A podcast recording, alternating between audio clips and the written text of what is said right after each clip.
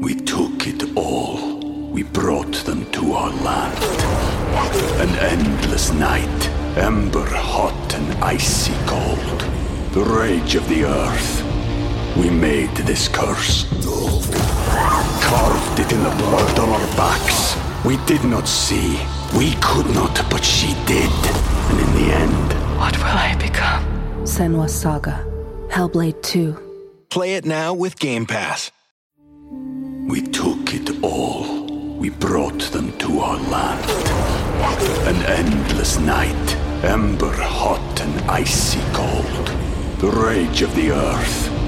We made this curse. Carved it in the blood on our backs. We did not see.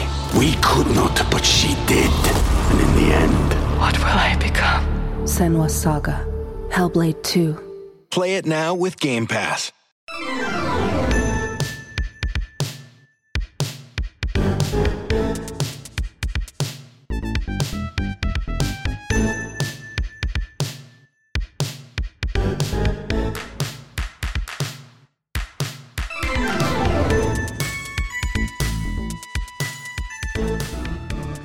Welcome to Alyssa Explains It All. I am so excited to be chatting with you guys today.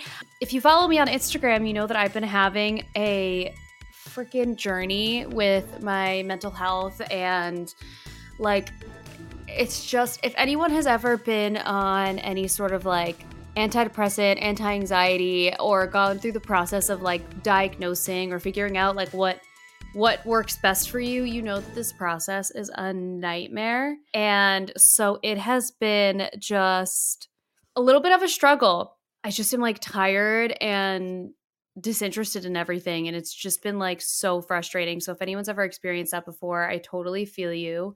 And I actually linked a whole bunch of mental health resources on my Instagram in a highlight. So if you ever needed to like find a therapist, there's lots of ways that you can do that.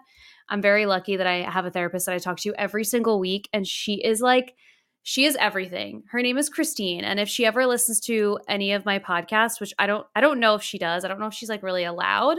If she ever does, she knows that I, I will tell her every time I meet with her that like I love her so much. I refer her to everyone. Like I literally, if I could only talk to her and John and like my mom and sister and producer Matt every day for the rest of my life, I I would probably be okay. Maybe Jasmine and Becky also. I have a I have a small I have a small little list of people that I would need to talk to regularly, and she's going to be one of them forever. And I want everyone to find therapists that they love that much. So if you need help finding one, there's lots of resources that I put on my Instagram, and I'm very lucky that I get to work with her every single week. But sometimes things are just you know, not how you hoped they would be. And so that's kind of where I'm at. And I have so many cool things happening in my life and like things that are being set up for the rest of this year. And I want to be able to like properly enjoy them. And it's so annoying when your brain is just being a big dumb idiot and will not allow you to do that. So that's been my week. We're coming up on a long weekend though. And by the time you listen to this, I will be in Los Angeles and we're going to be doing the wrap party this coming weekend. So we'll get to hang out with the current season of The Circle, whoever's making it out to LA. And I'll get to see some of my previous castmates too. So It'll be nice to see everyone. I'm so excited to be like in a nice sunny blue sky place uh, on new antidepressants so I can enjoy all of it. oh boy. Anyway, today's episode is with Rena and you guys are going to love her. She is she was previously a district attorney and so she has like a legal background. So her ability to recall facts is impeccable. It's impeccable. I love facts so much. I love a statistic. And I knew that I loved her when she went, These are the things that really turned me on when she was talking about statistics. I was like, mm, gorgeous. I love it. But we talked about desire discrepancy, which is like one of the things that people ask me about the most is if I am not interested in having sex and my partner wants to have sex all the time, what do I do? And vice versa. And so she talks a little bit about that um, process. And the first thing she always asks her clients is, What was the sex like before? because chances are it was probably not that great and we probably settled for like mediocre sex to begin with. And then she goes into this whole thing about how masturbation is medicine. She's like you have to take your multivitamin and get those those self-pleasure sessions in whenever you can. So, anyway, it's such a great conversation. She's so much fun and smart as a whip and you guys are to love her. Um, so without further ado, here is Rena.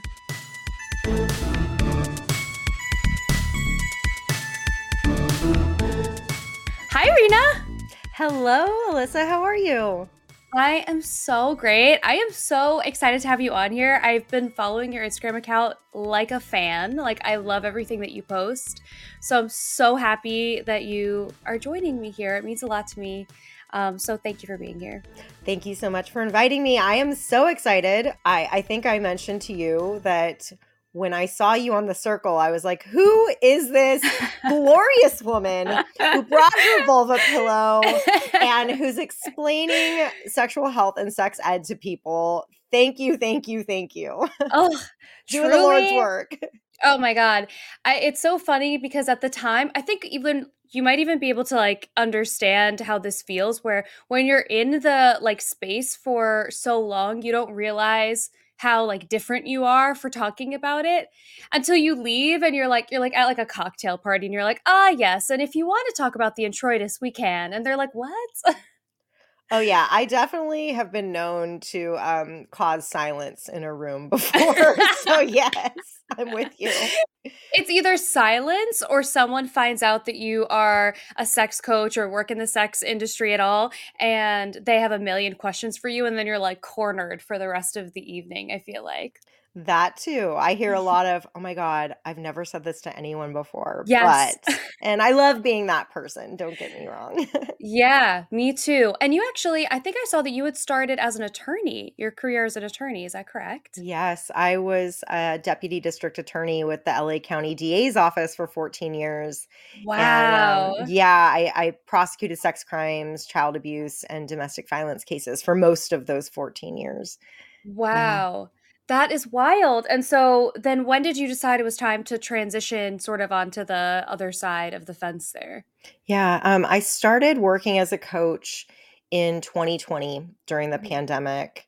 And then it was in March of 2021 that I turned in my resignation and left the DA's office to do this full time. So it hasn't been that long, although I have a long history of of working with trauma survivors. Mm-hmm. Wow, that is so cool. I'm so like I'm so inspired by your willingness to like leave this this thing that you had been a part of, this like this career and move into something that's first of all coaching so there's no like path laid out for you and to really like embrace the other side of of all of this it's so cool yeah, I mean, I'm still spending most of my days talking about sex, but yes, but pleasure focused rather than a lot of the sadness that accompanies sex. Yeah, yeah, of course, of course. And actually, what I wanted to talk to you about the most today is the question that I get the absolute most in my inboxes. I feel like it has to be the question you get the most too, because you're nodding. um, but I get asked all the time about desire discrepancies. And like my partner wants to have sex all the time, and it's like not really my thing, or I just had a baby and like I don't feel sexual at all. And talk about moving into like the pleasure focus of things, it's so interesting because there's no real answer to how much sex you should be having. Like, what's the normal amount is always kind of a funny question that comes across my my Instagram too. But I felt like you'd be a great person to talk about desire discrepancies um, within couples. Yeah, I'm here for it. I'm here for it. Yay. Do you get that question a lot on your on your socials and just like in your coaching career? Absolutely. Yeah. Absolutely. Yes. It's so interesting. I remember watching Emily Nagoski do a speech like forever ago talking about, and I feel like she actually says this a bunch that like the number one question she gets, gets is some variation of like, Am I normal? And that's sort of like, and the answer is almost always yes. And when it comes to desire discrepancies, a lot of the conversations that I'm having about desire discrepancy is is this normal that I don't I'm just like not into it right now? Mm-hmm. And um, do you do you come across that question and how do you normally approach that? Yeah, I mean, I get the am I normal question when it Mhm. comes to pretty much everything, not just Yeah. desire discrepancies. like, I can't orgasm just through intercourse. Am I normal? I'm having this fantasy. Am I normal? And I can't think of a single time where I have said, no, you're not normal. So Mhm. yes, baseline, you are totally normal. I mean, let's start off with with some numbers here. So, research by the National Institute of Health tells us that 43% of women suffer from what's known as female sexual dysfunction, which is either difficulty reaching orgasm or low sexual desire. 43%. I mean, That's a lot. right? that means that that just right off the bat, nearly half of the women on this earth meet the criteria for something that's literally called dysfunction. right. And so of course people feel like there's something wrong with them. And and I approach my work from a place of trying to dissolve shame. Mhm. And we're talking about a heck of a lot of shame as our baseline if we're looking at a number that high. So Mhm, when it mhm. comes to desire discrepancies, there's so many things that that could be at play here. One that I see often is that sex gets added to the bottom of a to-do list. Mm, And you can't enjoy sex if you view it as a chore. right. So I I mean I think a great place to start is to view sex as the escape from the to-do list. Mhm. Instead of viewing it as okay, this is me having to go grocery shopping. This is the Right. to-do list, right? No, this is your opportunity to go out to a really nice restaurant and enjoy your favorite meal. Mhm. But then when people say, "No, but I don't I don't want that meal." Like I just don't want it, right?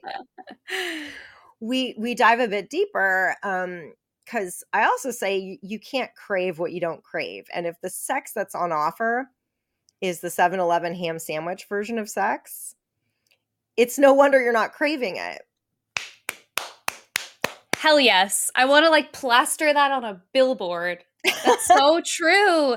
And I like a lot of the time we forget I think when we get into like patterns of sex, especially in long-term relationships, you're like if you're married or if you have a kid or even if it's just been long long for you, whatever that means for you, we get into like this habit like our sex like the positions how we're initiating it ends up being a habit and so it yeah like it starts to feel a little like 7-eleven and we forget that this is meant to be fun this is meant to be like an opportunity for pleasure like like anything is pleasurable like the way that dancing is or going to a nice restaurant is like that's what it that's what it's meant to be and so i imagine some of it is just breaking like the cycle and the pattern of just doing the same things over and over absolutely and i'm sure you've heard of the seven year itch right mm-hmm. this idea that uh, if we're talking in a very heteronormative sense which unfortunately most of the research that that has Yeah. been done up until this point is very you know male female Mm-hmm. and heteronormative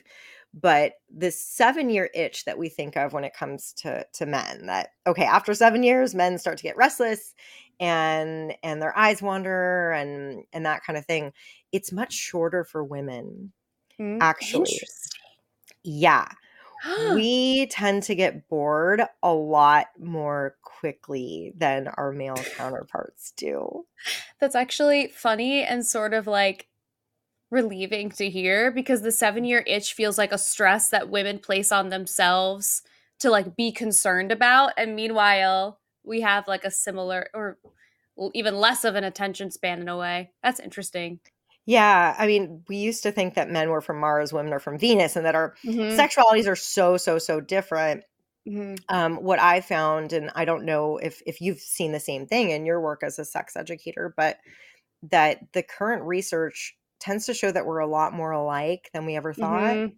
But there are still a few a few certain areas where we see measurable differences, and one Mhm. of them is that for women, our desire for novelty kicks in a lot sooner. we're looking at like three years, not seven years. Interesting. Yeah.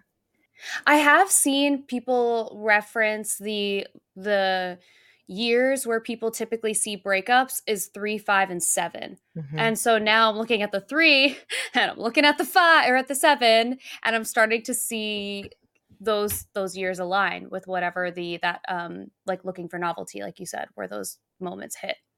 Yeah, there's a fantastic book by Wednesday Martin called Mhm. Untrue. Mhm. And it's so good. I talk about it all the time. But looking at how everything we thought we knew about women's desire and infidelity is untrue, and how the new science can set us free. And so Mhm. she has um, a little bit of a background in anthropology. And so she talks to people who studied primates, who studied bonobos, who are closest living relatives to see okay, well, what do those females do out in the wild without all these social constraints and religious shame and cultural pressure? Like, what do they do? Mhm. And the findings are absolutely fascinating, Alyssa. Like, this is the kind of stuff that, that turns me on is is yeah, the research Uh-huh. but so they they basically looked at a bunch of female bonobos in an enclosure Mhm. and there were males in there too and they found that after a period of time the females just didn't want to have sex they didn't want to mate with the other males Huh. so initially they're like okay well this just shows that female libido plummets over time Mhm. but wait for it they took the males out and introduced new ones and all of a Tell me. sudden, yeah, they, They were, were right nuts? back at it. Yeah. Yeah. I love it. I love it. And I mean, I guess if you look at the way that like female sexuality has been experienced and repressed over time, that like we have not had an opportunity to really experience what's available to us and like what we're capable of because we have had these such different constraints socially placed on on women versus men who have sort of had like moments in history where their behaviors um, of infidelity were like a little bit more excused, where it's like, oh, it's a guy, guys will be guys or whatever. I understand how you're saying like the research turns you on because it, it's so interesting and almost like validating to hear that that the women were like, this is tired, this is boring, let's move on. Well, yeah. And, and on the topic of infidelity, and I want to give a caveat here, which is not to say, oh my gosh, you are destined to cheat and commit infidelity or have it committed upon you.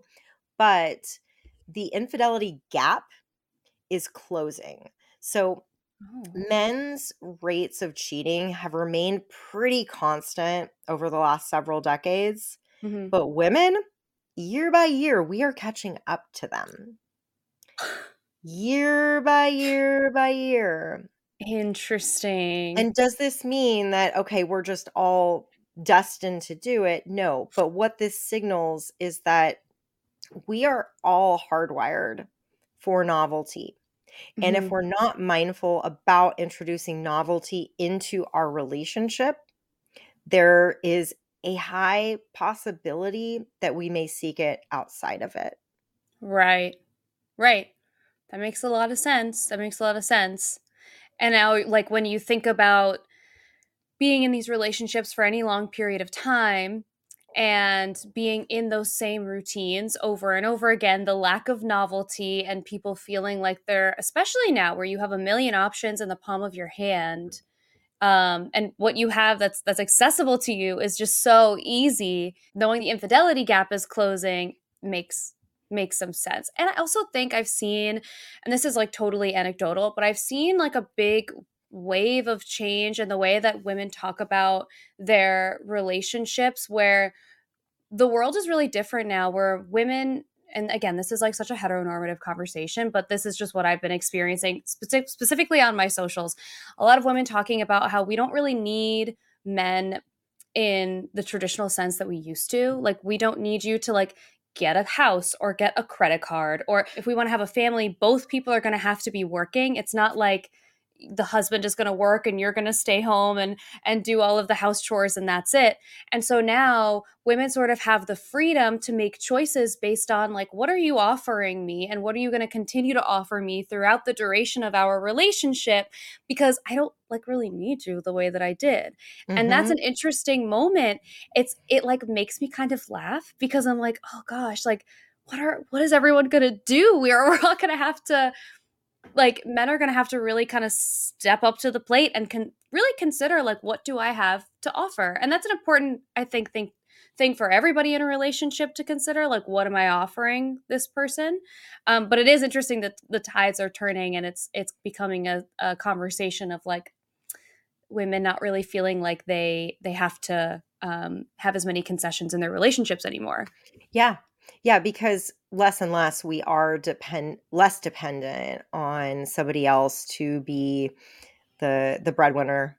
Mm-hmm. Perhaps um, we're seeing more and more that that the women are, in fact, the breadwinners in the relationship. Right. So it puts us in a really beautiful place, I think, mm-hmm. of examining. You know, what is it that um, that this person brings to my life?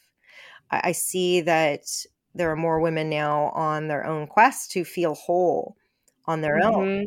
Say, like, you know, I'm not scared of being alone. So, and I, I, don't need to find a partner. I will have a roof over my head without one.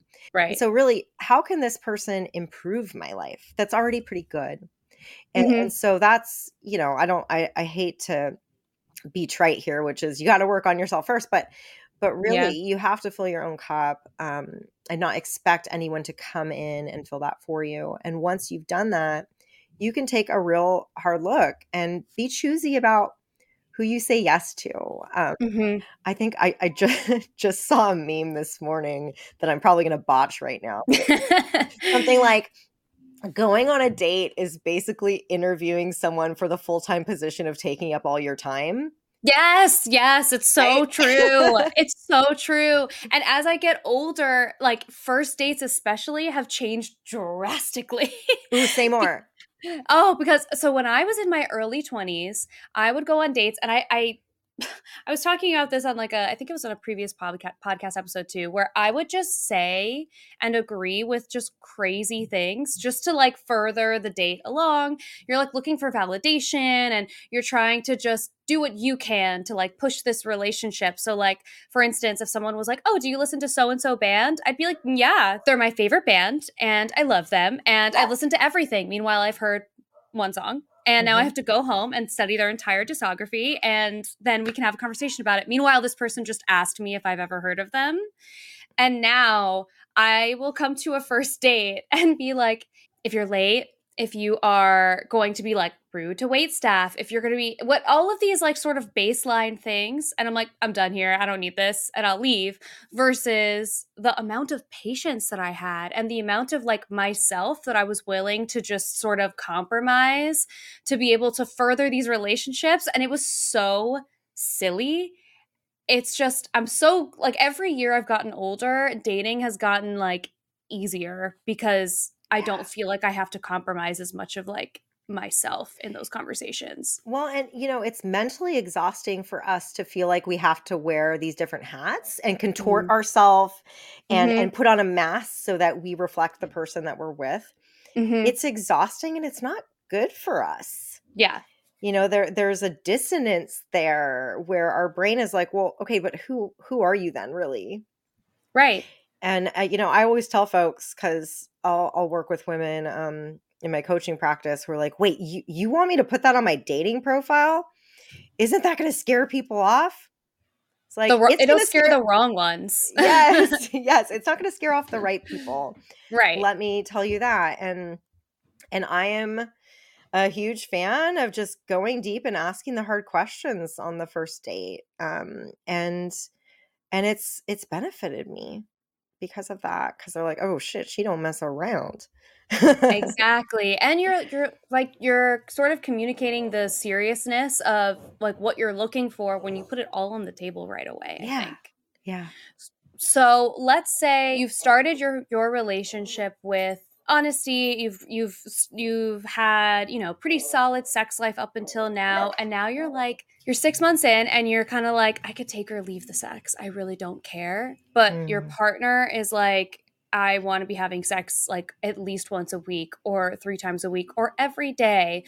What what are your suggestions for kind of like either do you suggest that people compromise and like find a way to meet in the middle or do you sort of like say you got to have a conversation or it's like it's just not going to happen like that right now for me what are your thoughts Well, before giving my thoughts, I would ask the question about what was sex like in the beginning of the relationship?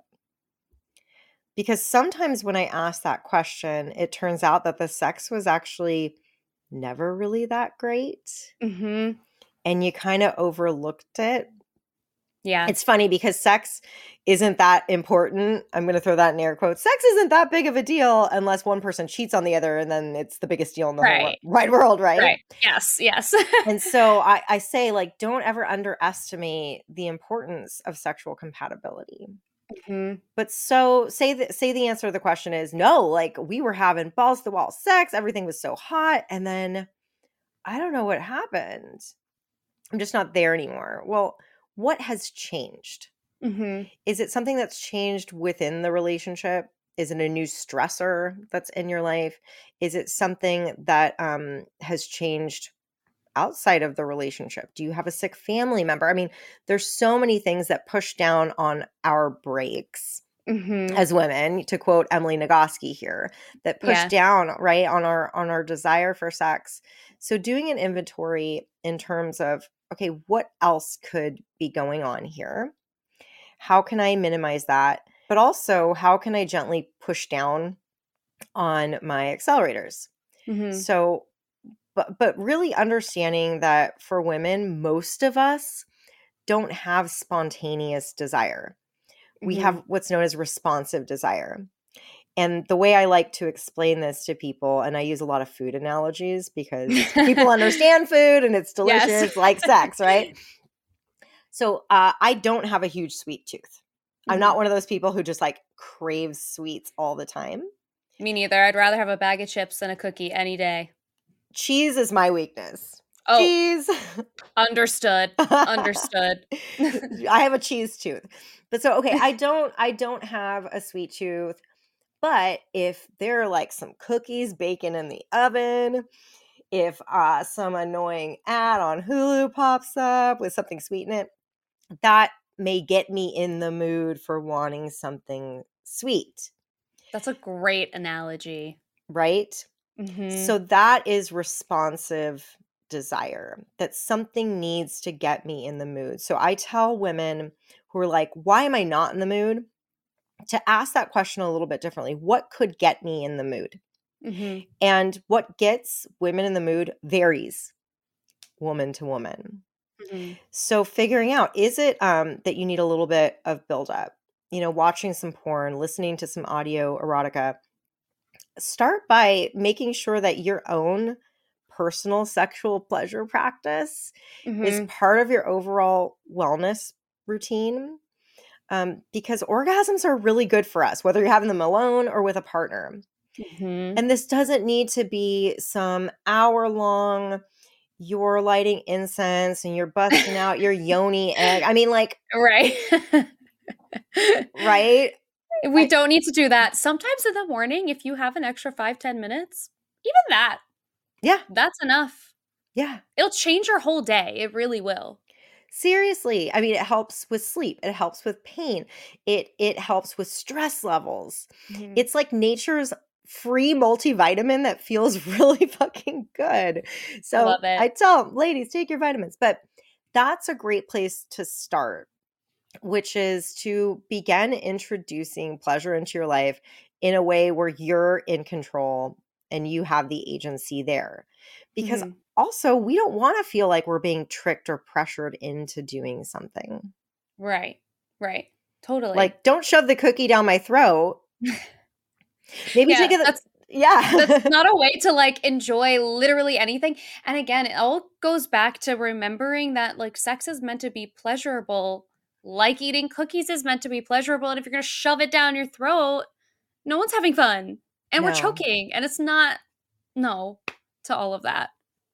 Yeah. And so, you know, having sexual conversations doesn't come as second nature to most people. I think you and I, Yeah. it's probably Yeah. easy to a fault. Yes. to a fault, yes. To a fault. So, so a few tips that I recommend to to folks. Like you don't have to reinvent the wheel here. There are two apps that I um that I love. One is called Spicer, S P I C E R. And the way it works is you each download it and then every day it sends you both a prompt. Like would you ever do this? And then you each give it a thumbs up, a thumbs down, or like a thumbs in the middle, which means maybe. And then it'll send you a little alert when you have a match. hmm And then within the app, you can start kind of like this mini text thread under each match that you have. You can also create like challenges. And you can have it randomized and just like pick one for you to do that day. I'm obsessed with this. This is such a genius idea. Yeah. So so take the guesswork out. And granted, I I will tell you this, my partner and I we've been doing it daily for a few years now. Hmm Once you get towards the end, I mean, I don't know where the end is, but we've seen Yeah. some funny stuff on there and sometimes it's just so outrageous Yeah. that it it spawns a conversation between us about how outrageous Right. the question is, right, right. which is good cuz we're still talking about it. Yeah. Absolutely. That's an easy way to to start including this into the things that you talk about. hmm I love having relationship check ins, whether those be once a month, once a quarter, once a week, whatever cadence feels right to you. But have sex be one of the things on that check in list. Like, hey, hmm all right, how would you rank our sex life this past month on a scale Mhm. of one to 10? Yeah. Say the person says seven. Okay, what would bring it to a 10? hmm Yeah. And you, right? I like the idea of like it, it sounds sort of I, I'm sure for people who are listening it sounds sort of strange to like take something that's intimate and turn it into like a scale or like part of your like your check-ins but having those conversations sort of like takes away the the power from it being shameful and from it being like something that you need a conversation you need to be scared of a conversation that you you can't just regularly have like you have every other negotiation and, and conversation that you have in your relationship and like the the regular check-ins is like some of the best advice that i had ever gotten from a, a therapist like years and years and years ago was to have a regular she called them tune-ups because it Mhm. sounds way less scary than being like we need to have a talk Right. anytime we hear that, it's immediate IBS pre diarrhea feelings. Mhm. Your guard goes up. Oh my god! And the, the worst is we need to have a talk. We'll talk later today. No, don't never do that to me. If you say we're having a talk, we're having a talk right now because there's Mhm. nothing else I can think of until we do. And so having these like regularly scheduled like tune-ups or check-ins, like call it something else. And now you have this extra tool of like let's pull in like the sex combo. Let's talk Yeah. about maybe like things we rated on the Spicer app or like if you are a couple that where you both separately or together watch porn, maybe that's a conversation that you talk about. Like this is something that I saw and I think we should try it. Yeah. I think that's a really great way to to like loop it all in so it doesn't feel so daunting and it doesn't feel so scary to have those conversations.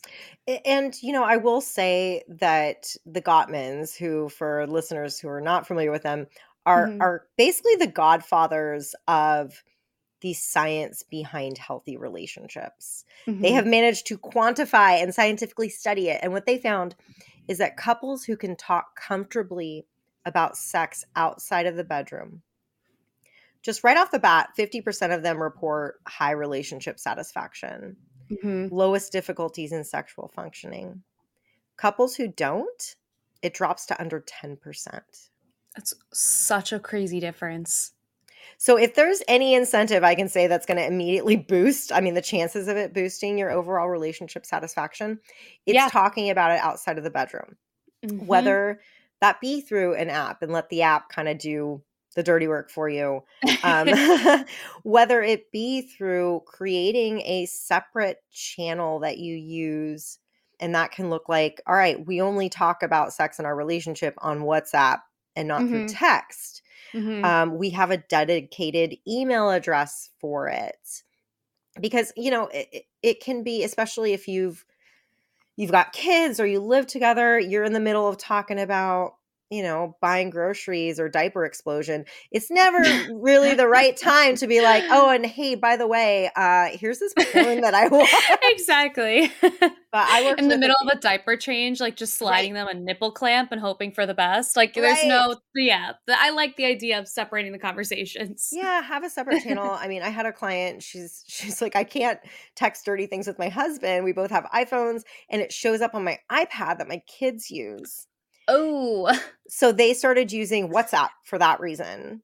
great. And um, you know, one of the first things I have my clients do is make a list of 27 things that they want Mhm. to do, be, accomplish, try in their intimate lives. And they, it doesn't have to be attainable tomorrow, but it's kind of like this huge bucket list. Mhm. And if they're partnered and they feel comfortable doing so, have their partner do the same and Mhm. take a look and and you may find some surprises and it can be a humbling experience to know that wow, this person still carries some mysteries even though I feel like I know them inside and out because Mhm. you know as Esther Perel says relationships need space. Fire needs oxygen to burn.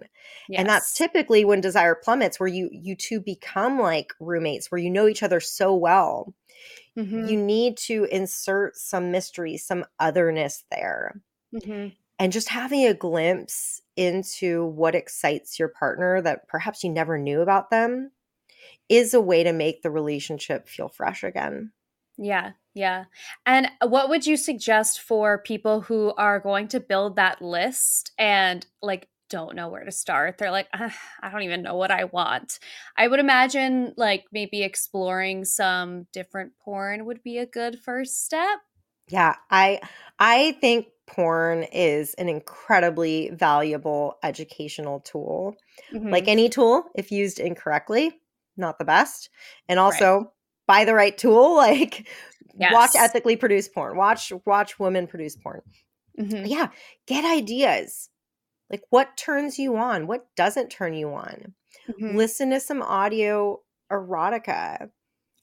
Audio erotica, everyone is sleeping on it. Everyone is sleeping on it. It is so great.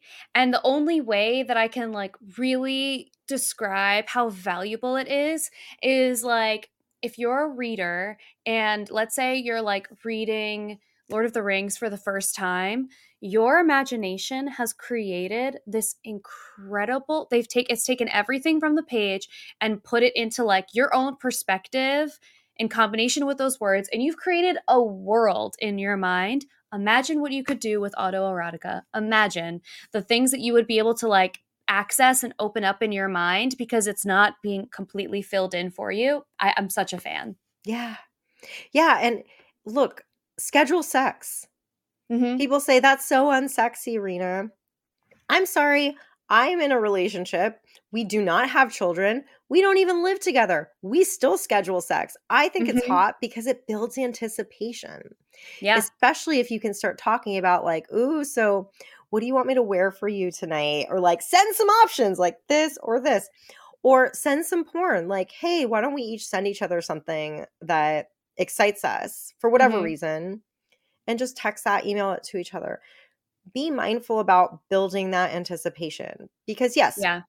spontaneous sex that's one kind of sex but there's something different than having your favorite meal delivered at the door and then just hearing your doorbell ring and being like wait where the hell did this come from Yeah. versus like ooh i'm gonna go on yelp i'm gonna look at the menu i'm gonna figure out what i want and, and getting excited about it yes. The food analogies are really, they are coming through. They're perfect. Thank you. you can tell where my priorities lie food and sex. Food and sex. What else do we need? Perhaps some cocktails too, but Yes. oh, I love it.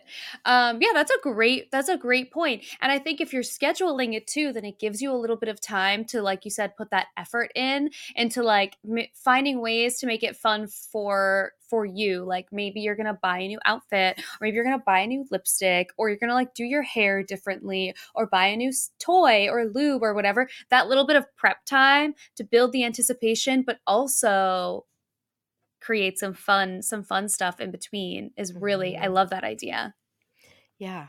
Yeah. And ultimately, though, take some time just on your own. We mentioned the 7 Eleven ham sandwich, right? Yes. Ask yourself is the sex on offer, the sex that you have on offer, is that the kind of sex that you're actually craving? yeah.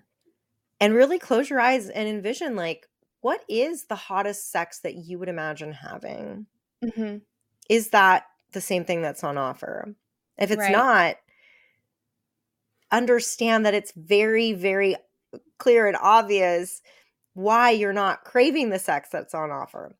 You're not Mm-hmm. going to crave the 7 Eleven ham sandwich. So figure out, you know, how do I make this more delicious, mm-hmm. more engaging? And ultimately, look, not everyone who are great romantic partners, not everyone are great sexual partners, too.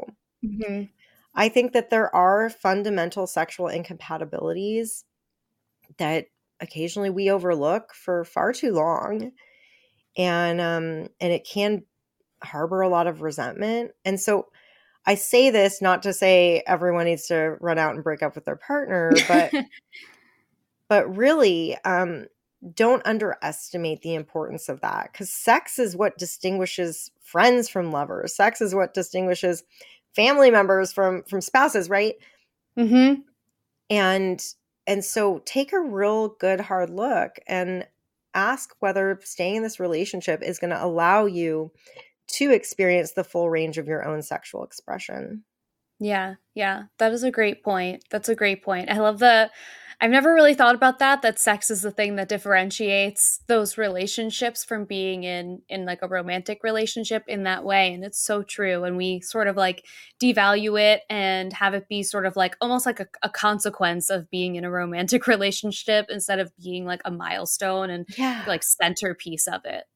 Yeah it's one of the perks it, it is. It yes, absolutely. It's a perk. That's awesome. I love that. and so let me ask you alyssa because you say you get a lot of messages from folks Mhm. about desire discrepancy Mm-hmm. where do you think that's coming from or do you see any trends or themes in that I think a lot of it is that the their entire situation has changed. So, Mm. for instance, people who've had children and they're like, I don't want to have sex with my partner. I'm like, you just birthed a human being. Of course you don't. Like, of course you don't. Things have changed drastically. And so, um, I I feel like a lot of those conversations are also just saying like your desire is going to change. It's going to fluctuate based on the stress that you have in the in your life, the time that you have which contributes to stress. There's so much that can like you said like hit those brakes and really like take you out of wanting to feel sexy or feel plugged into your like the intimate side of yourself. So a lot of it is like just like the forgiveness Mhm. and sometimes I think it's even helpful to just take sex off the table for a little while and maybe rebuild some of the intimacy that you have with your partner that has nothing to do with sex and going on maybe like a really romantic date or if you have kids seeing if you can get a sitter or a friend or family member to sit for your children and go on a dinner date where you can really like sink into those moments that are intimate without having the sex be a part of it, make out without having sex be an end goal. Those things, I think sometimes people just like stress so much about wanting to have the sex that like you've taken the fun out of it. and Yeah. and it's if you just like take take those um moments and just simplify them. Just like take a breather, take a step back and focus on other types of intimacy first and then when you feel like i I feel like if a lot of the time if people focus on the other ty- types of intimacy first you'll sink into wanting to explore the other sexual parts of intimacy way easier than if you're kind of like forcing yourself like again like forcing the cookie down your throat Right. And you know, if we're talking about postpartum sex, Mhm. Yeah. Dan Savage says, you know, baby showers, everyone should be giving the the penis haver, the the husband, Yeah. a yeah. fleshlight as a gift at the baby shower. yeah. I he's like- agree. You guys out there who are married, who are you know partnered with women, if she Mhm. just had a baby, do not come anywhere near her. Like leave the poor woman mm, alone, type her of thing. alone. It's like if you were in the room while she was delivering the child, you cannot possibly imagine that everything that she just endured, she's going to, after all of that Yeah. alone, like the delivery alone, that she's going to want to like have you all up in there anytime soon. And on top of that, you're not responsible for this human being that like you birthed. We haven't even looked at like the crazy roller coaster of hormones that you experience postpartum. There's so much about you and your life and your body and your mind that change in that period of time that like it's it's almost sort of like silly to expect the sex to be the same or the way that you initiate sex to be the same because your whole life is different now. Yeah. And and in terms of I love what you said about take sex off the table for a period of Mhm. time. There's a practice that I recommend often to couples called sensate focus. Um, it was developed by Masters and Johnson back in the 60s and it's still widely used today as a therapeutic practice, which is saying a lot because Yeah. a lot of things um, have become antiquated in, in that long of a time. But um, it, it's great because it's kind of like this hard reset that couples can use to reestablish physical intimacy. And I won't go through every step by step, but just Google sensate focus. Mhm. Essentially, is you do this practice once a week. And you don't have to take sex off the table in the meantime Mhm. but you do it once a week and it starts off with okay we're both naked on the bed but we're only allowed to touch each other's g-rated kind of zones right. Right. and if i'm the one laying down being touched so we take turns i'm the one being Mhm. touched my only job is to give direction to my partner like harder Mhm. there no i don't like that and and so you're creating good feedback because no one likes to be touched exactly the same some people like you know Mhm. strong firm some people like feathery touch etc so you do that each for about 20 minutes essentially and then next week you add in a little bit more as far as Mhm. where you're allowed to touch and Mhm. eventually by the time you get to week four um, penetration's allowed orgasms allowed but you are reestablishing that connection it's something that I, I recommend to people postpartum they're like Mhm. okay how do we now get back into this thing we're both ready Right. to do it but how yeah. or um, just couples who have drifted from one another or had any sort of major life event that's been disruptive. This is a beautiful way to reconnect.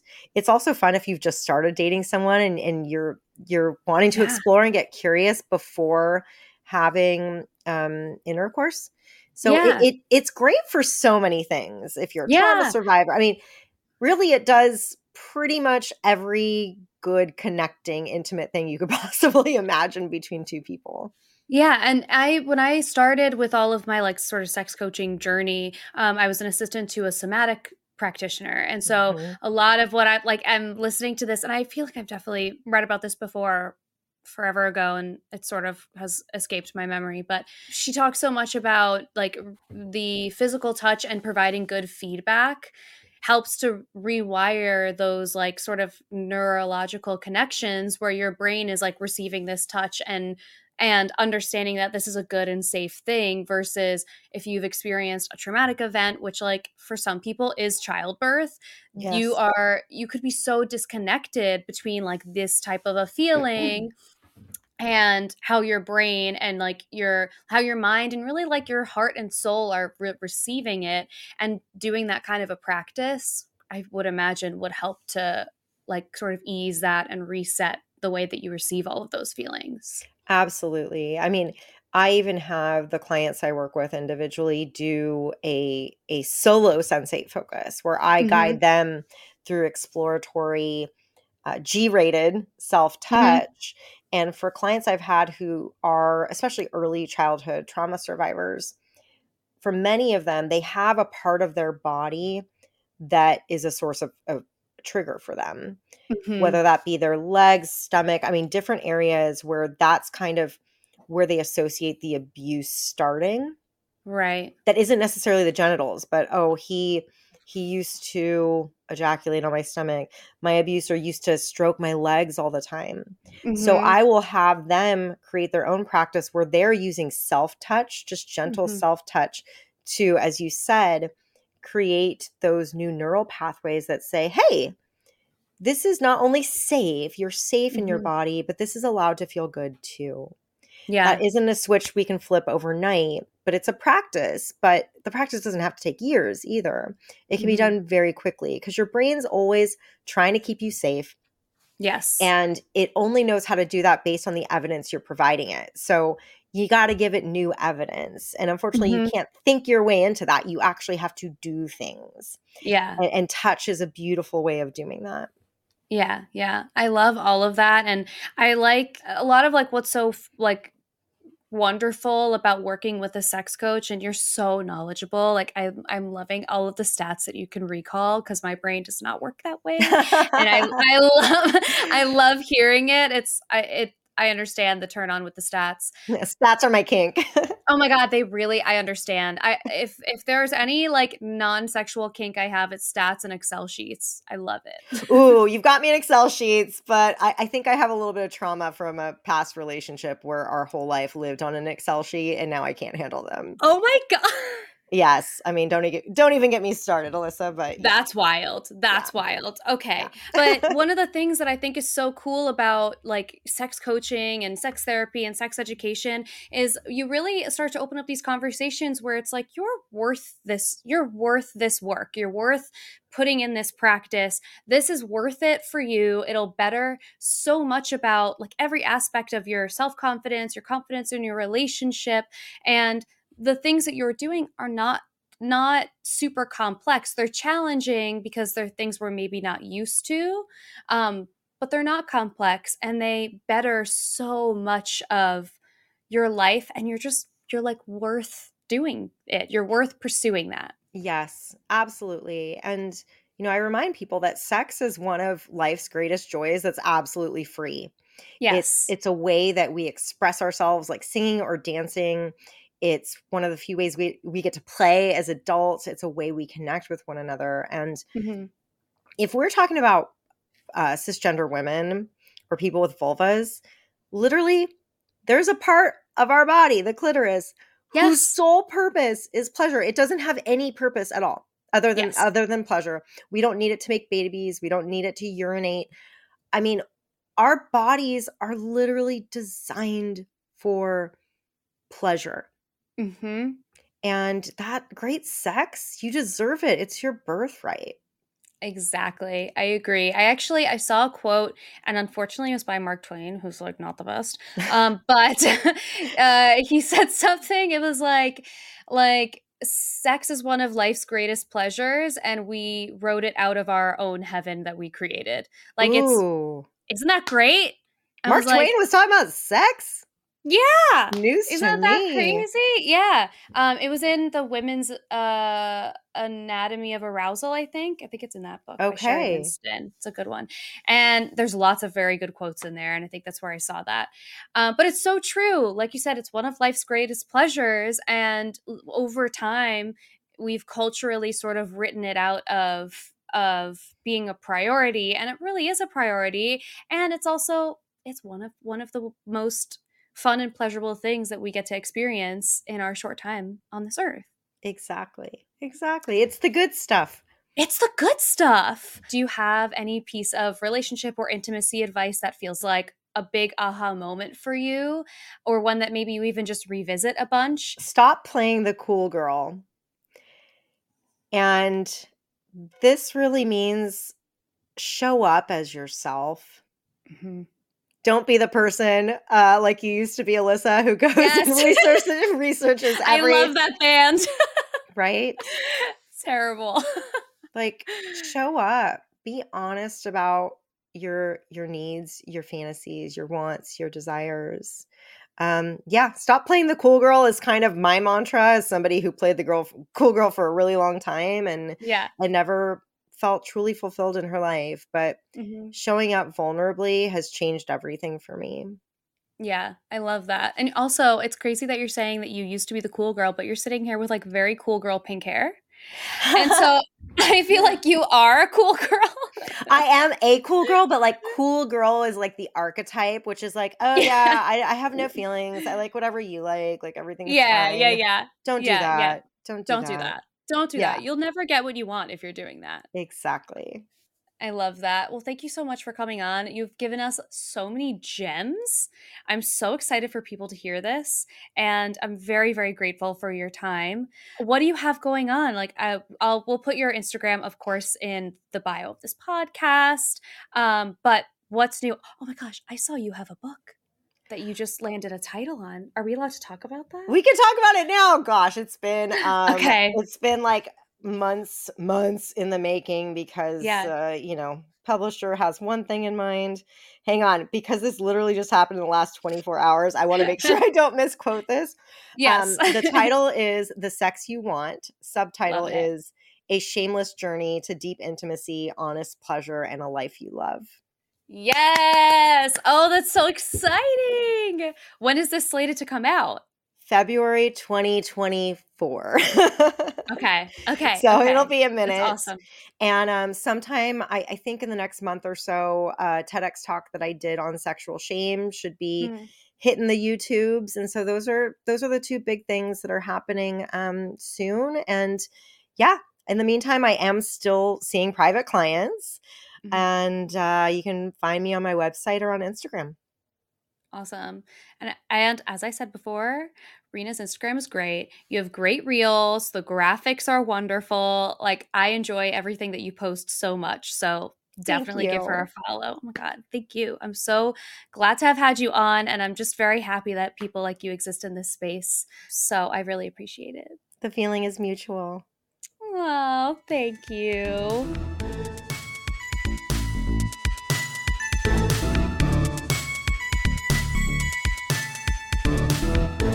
Hey guys, before we wrap up today's episode, let's go to the emails real quick and see what sex question you have for me. We had someone write in and ask about keeping intimacy alive in a long term relationship. One of the things that we've talked about on the podcast, and um, depending on which episode this question airs on. We mm-hmm. spoke with Rena Martine, and she and I had a really great conversation about desire discrepancy and how to maintain the intimacy in relationships for as long mm-hmm. as you possibly can.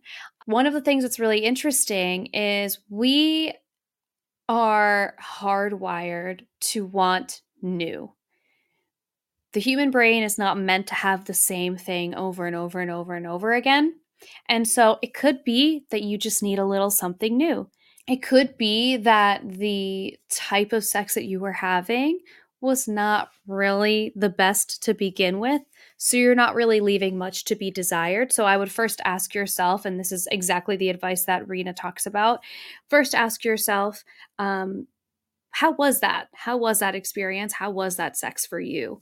Um, was it something that you would want to have again? Or was it kind of leaving something to be desired? And so now that that maybe some of um, your time is a little bit more strained, or maybe you have extra stress in your life, that's just not really enough to want you to come back to that sexual experience. That's entirely possible. So take a look at the type of sex that you were having. And maybe you can look at that situation and say, you know what? It was all right, but it could have been better. Okay, great. Let's make a wish list. Let's make a bucket list of things that you would want to try. If you need inspiration, you can watch porn. You can download that Spicer app. Um, you can try audio porn and try to think of some ways that you both can offer up some way to, um, for lack of a less cliche term, spice it up. Um, it's also really important to look at what might have changed in your life from the beginning of your relationship to now, or from the last time that you remember having more consistent sex to now.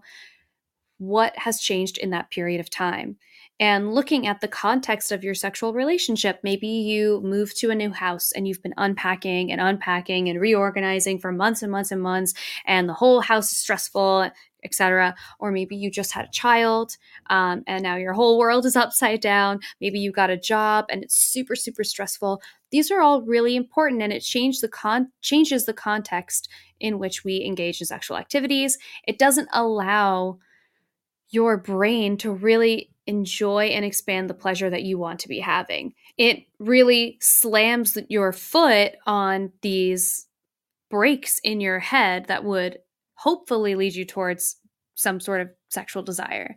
So it's important to look at the context.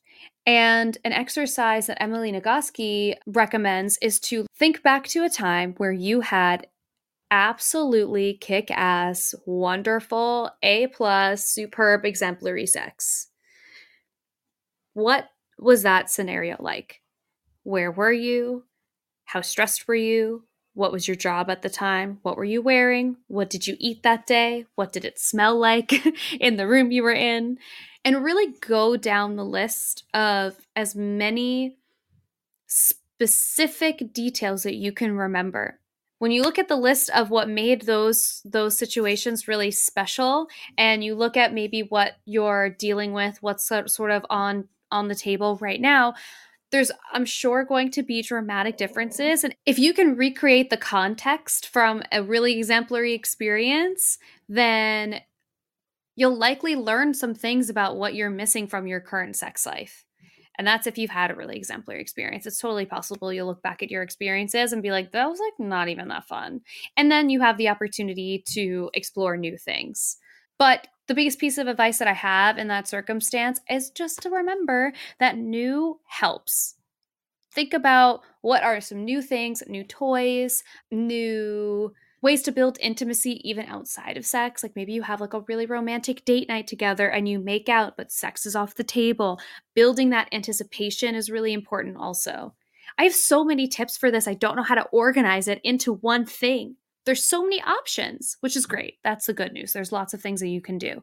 Really look at look at your past experiences and reflect on them and think about ways that you can integrate something new into your sexual experiences and know that this is completely normal. And sometimes there will be ebbs and flows in the ways um, in which you want to have sex and how often you want to have it. So know that you're normal no matter what. And sometimes if if you just don't want to, you just don't you simply don't have to there's no rules there's no rule book on how often you're supposed to have sex so if you just don't want to that's also okay but there's also plenty of ways that you can work on building intimacy and pleasure into your everyday life so that when those circumstances come up, you remember that this is fun. This is meant to be pleasurable. This is meant to be like one of the most delicious parts of your human experience. And you'll get back on track, I promise. Thank you, as always, for the great question. Keep them coming by emailing me at alyssaexplainsitallpod at gmail.com.